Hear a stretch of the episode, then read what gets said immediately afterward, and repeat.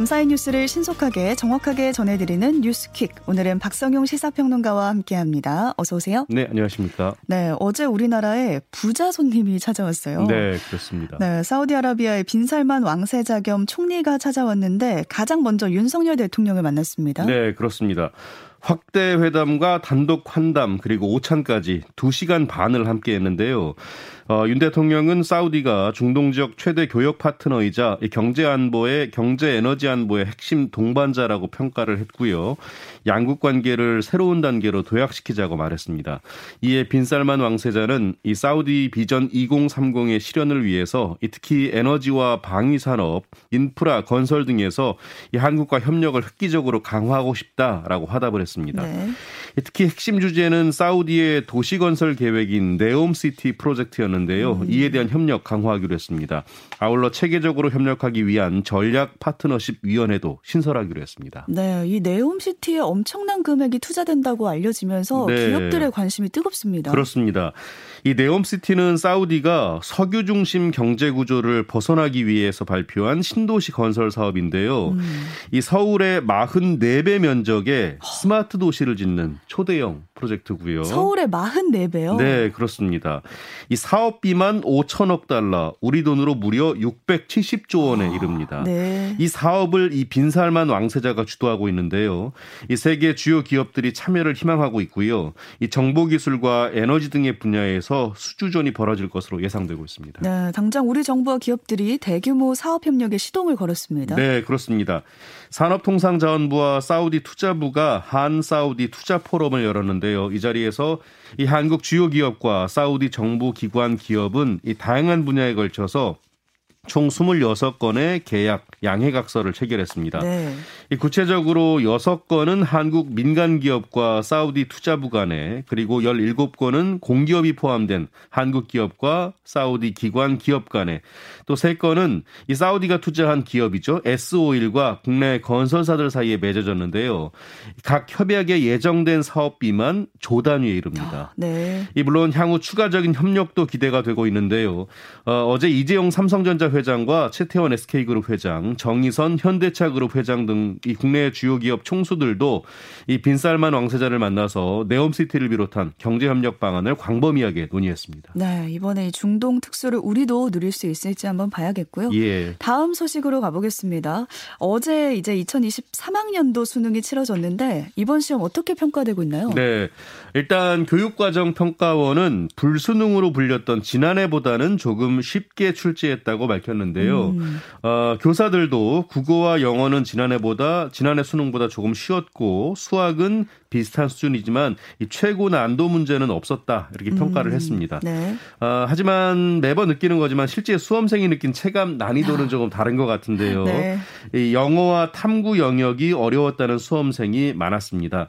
어, 또 입시학원에서는 이 국내 국어 영어 영역에서 기초 대사량을 다룬 17번 문제가 이 자연계열 학생들에게 유리하게 작용했을 음. 수 있고 이 절대 평가인 영어가 지난해 수능은 물론이고 모의 평가보다도 대폭 어렵게 출제됐 됐다 이렇게 분석하기도 했습니다. 네.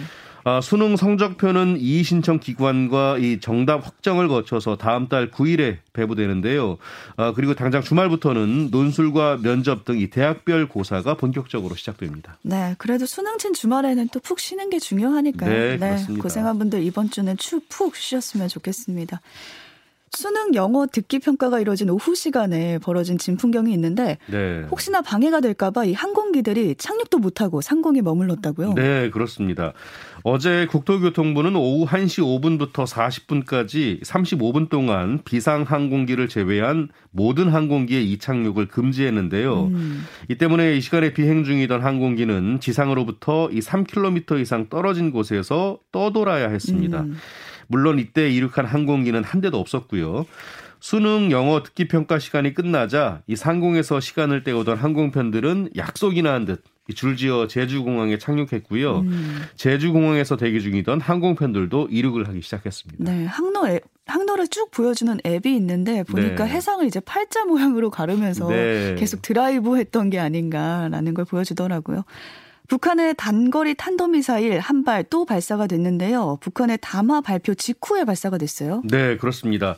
이 북한의 이번 미사일 도발은 지난 9일 이후 8일 만인데요. 이 특히 말씀하신 대로 최선이 북한 외무상이 담화를 발표한 지 약 1시간 40분 만에 이루어졌습니다. 음. 앞서 최 외무상은 담화를 통해서 이 미국이 확장 억제력 제공 강화에 집념하면 할수록 이 조선반도와 지역에서 군사적인 활동들을 강화하면 할수록 그에 정비례해서 군사적 대응은 더욱 맹렬해질 것이다 이렇게 밝혔는데요. 이후에 곧바로 미사일을 쏜 겁니다. 음. 어제 오전 10시 48분쯤 강원도 원산 일대에서 동해상으로 이 단거리 탄도미사일 한 발을 발사했는데요. 이 거리는 약 240km, 고도는 약 47km, 속도는 약 마하 4로 탐지됐고요. 한북 길쭉은 앞바다의 무인도 알섬을 향해 날아간 것으로 음. 알려졌습니다. 네. 정진상 당 정무조정실장에 대한 압수수색 영장 내용이 이제 사실과 부합하지 않다 이런 민주당 측의 주장이 있었는데요. 유동규 전 성남도시개발공사 본부장이 이 내용에 대해서 재반박을 했습니다. 네, 그렇습니다. 유동규 전 본부장이 어제 서울중앙지검에 조사를 받기 위해서 출석을 했는데요. 이 과정에서 기자들과 만나 이야기를 했습니다. 2019년 정진상 실장이 집으로 오라고 했고 엘리베이터에는 CCTV가 있다고 생각해서 이 형제라고 생각한 정 실장을 보호하기 위해 이 무거운 돈을 들고 5층까지 계단으로 올라갔다라고 음, 말을 했습니다. 네. 앞서 민주당은 해당 아파트가 이 계단 앞에도 CCTV가 있어서 모습이 찍힐 수밖에 없다라고 지적을 했는데요. 이 하지만 유 전 본부장은 이에 대해서 어디에 CCTV가 있는지까지는 모르겠지만 이 계단은 몇 층으로 가는지 보이지 않는다라고 설명을 음. 했습니다. 이 검찰은 유 전 본부장이 정 실장의 요구로 3천만 원을 마련해서 아파트 엘리베이터 CCTV를 피해서 이 계단으로 올라가 돈을 전달했다고 의심하고 있습니다. 네, 또 정진상 실장에겐 지금 구속영장이 청구된 상태고요. 구속 여부가 이르면 오늘 결정될 것으로 예상이 되고 있습니다. 경기도에서도 잇따라 조류 인플루엔자가 발생을 했는데 방역에 비상이 걸린 상태죠. 네, 그렇습니다. 이 경기 화성시에 있는 유경 종계 농장에서 고병원성 조류 인플루엔자 AI 확진 사례가 나왔는데요. 네. 이 올가을 이후 가금 농장에서 발생한 고병원성 AI 사례는 16번째고요. 경기 소재 가금 농장에서는 두 번째입니다. 음. 이 그동안 충북 소재 가금 농장에서 감염 사례가 집중적으로 보고가 되어 왔는데 네. 최근에 이 경기와 전남 등에서도 확진 사례가 나오면서 이 전국적인 확산 조짐마저 보이고 있습니다. 어, 점점 번지고 있네요. 네, 그런 양상이죠. 이 방역 당국은 또 경기 평택시에 있는 산란계 농장과 이 충북 청주시에 있는 종오리 농장에서도 이 각각 AI H5형 항원을 검출했다고 밝혔는데요. 이 고병원성 여부는 이르면 오늘 확인이 될 예정입니다. 네. 이태원 참사 관련 수사 소식도 살펴보겠습니다. 특별수사본부가 행정안전부 또 서울시청에 대해서 압수수색에 나섰습니다. 네, 그렇습니다. 행정안전부와 서울시청에도 처음으로 이 수사관들이 투입이 됐는데요. 네. 이 재난이나 안전을 총괄하는 부서와 상황실 등이 포함이 됐습니다. 아, 또 혼잡 경비 등을 책임지지만 이 실무를 맡지 않아서 무용지물 논란이 있었던 이 서울시의 자치경찰위원회도 압수수색 대상에 올랐습니다. 음. 아, 다만 이상민 행안부 장관실은 강제 수사 대상에서 빠졌고요. 아, 장관실은 빼고. 예, 그렇습니다. 자, 앞서 특수본은 출범 보름이 넘도록 일선 실무자를 중심으로 한 수사를 붙들고 있다는 비판 받아왔는데요. 예, 하지만 이렇게 압수수색에 나서면서 이른바 윗선 수사가 본격화될 것이라는 관측이 나오고 있습니다. 네. 양부모의 학대로 숨진 정인이를 추모하는 공간을 만들겠다라면서 후원금을 모았던 유튜버가 있었거든요. 예. 근데 돈을 모으고 잠적해 버려서 논란이 됐었는데 음. 결국에 검찰 조사를 받게 됐습니다. 그렇습니다. 이 경기 광주 경찰서는 후원금을 빼돌린 혐의로 40대 유튜버 A씨를 검찰에 불구속 송치했는데요. 앞서 A씨는 이 정인이의 추모 공간을 만들겠다면서 후원금 2,600만 원을 모금한 뒤에 일부를 개인적인 용도로 사용한 혐의로 고발당했습니다. 음. 이 경찰은 올해 초부터 A 씨에게 출석 요구서를 보내서 연락을 취했는데 하지만 닿지 않았고요. A 씨는 이 지명 수배가 내려진 뒤에야 출석해서 조사를 받았습니다. A 씨는 현재 혐의를 부인하고 있다고 하는데요. 네. 하지만 후원금 일부를 식비 등으로 쓴 정황이 파악된 것으로 전해졌습니다. 네. 또 금융투자소비세라고 소득세라고 부르죠. 금투세 도입이 이제 개인 투자자들의 반발을 사고 있습니다. 네, 그렇습니다. 어, 말씀하신 대로 이 금융투자소득세 음. 줄여서 금투세라고 하죠.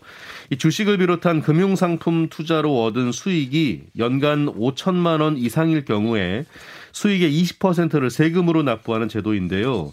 3억 원 초과분에 대해서는 25%의 세금을 내야 합니다. 음. 이 금투세는 2020년 12월에 여야의 합의로 관련 법안이 통과됐고요. 내년에 도입될 예정인데 이 윤석열 정부는 주식시장의 침체를 고려해서 이 세법 개정을 통해 2년 뒤로 시행을 미루자는 입장입니다. 네. 하지만 민주당은 이 금투세 시행을 고수하고 있는데요. 이 금투세를 도입하고 증권거래소를 낮추는 게 개인 투자자들을 보호할 수 있다라는 논리를 세우고 있습니다. 음. 하지만 개인 투자자들은 금투세 도입을 반대하고 있는데요. 지난 13일 한국 주식투자연합회가 촛불 시위를 가졌고요. 네. 물적 분할 반대 주주연합은 지난 16일에 이 금투세 유예를 요청하는 서한을 이재명 민주당 대표에게 보낸 상태입니다. 네, 금투세를 두고 정부는 2년 뒤로 미루자, 또 민주당에서는 시행을 하자, 또 개인 예. 투자자들은 반대한다라고 예. 주장을 하고 있는, 붙고 있는 주장이 막 엇갈리고 있는 상황입니다. 또 이 소식도 주목을 하셔야겠어요. 오늘부터 절반이 넘는 경기도 광역버스는 입석으로 탈 수가 없게 되고요. 당장 오늘부터 시민들의 출퇴근길 불편을 겪을 것 같습니다. 네, 그렇습니다. 이 KD 운송그룹 계열 13개 버스 업체가 최근 경기도에 공문을 보냈는데요. 음. 오늘부터 입석 승차를 전면 중단하겠다는 내용입니다. 이들 업체가 운행 중인 광역버스는 112개 노선, 1123대고요. 네. 이 경기도 전체 광역버스 220개 노선 가운데 2093대 절반이 넘습니다. 이들 버스가 입석 승차를 중단을 하면 사실상 일부 민영제를 제외할 경우 경기 지역 전 광역버스의 입석 승차가 중단되는 셈인데요. 음. 하루 3천여 명이 입석하는데 입석으로 이들 버스를 이용하는 것으로 파악되고 있습니다. 네. 이 KD 운송그룹이 주로 운행하는 지역이 동북부와 동남부인데요. 이 지역에서 광역버스 이용해서 서울로 출퇴근하는 분들 불편이 음. 클 것으로 예상됩니다. 네, 사실 이 입석 승차가 공공연히 되오긴 했는데 예. 이렇게 전면 중단하게 되는 이유가 있을까요? 예, 자 말씀하신 대로 원래 이 대부분의 광역버스 입석은 안전상 법으로 금지되어 있습니다. 네, 그렇죠. 하지만 대부분의 버스 업체가 그동안 출퇴근 때 이용 수요가 몰린다는 현실을 음. 고려해서 용인을 해왔죠. 네. 자, 하지만 일부 버스 업체가 지난 7월 노조가 이 운수 종사자 처우 개선을 요구하면서 입석 금지 준법 투쟁에 나서자 입석 승차를 중단하게 됐고요. 특히 지난 1월 중대재해처벌법이 시행된 뒤에 안전사고에 대한 부담도 작용을 음. 했습니다.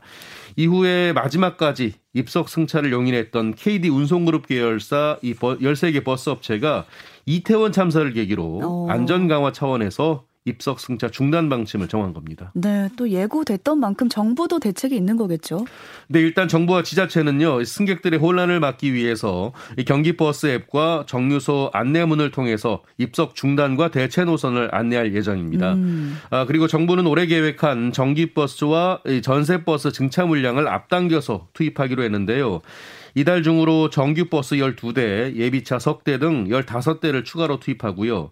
올해 안에 22개 노선에 46대를 투입해서 이 출퇴근 불편을 최소화한다는 계획입니다. 음.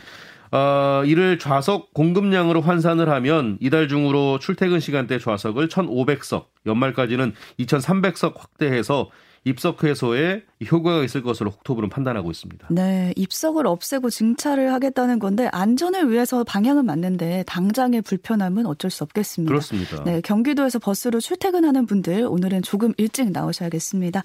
오늘 여기까지 살펴보겠습니다. 박성용 시사평론가와 함께했습니다. 고맙습니다. 고맙습니다.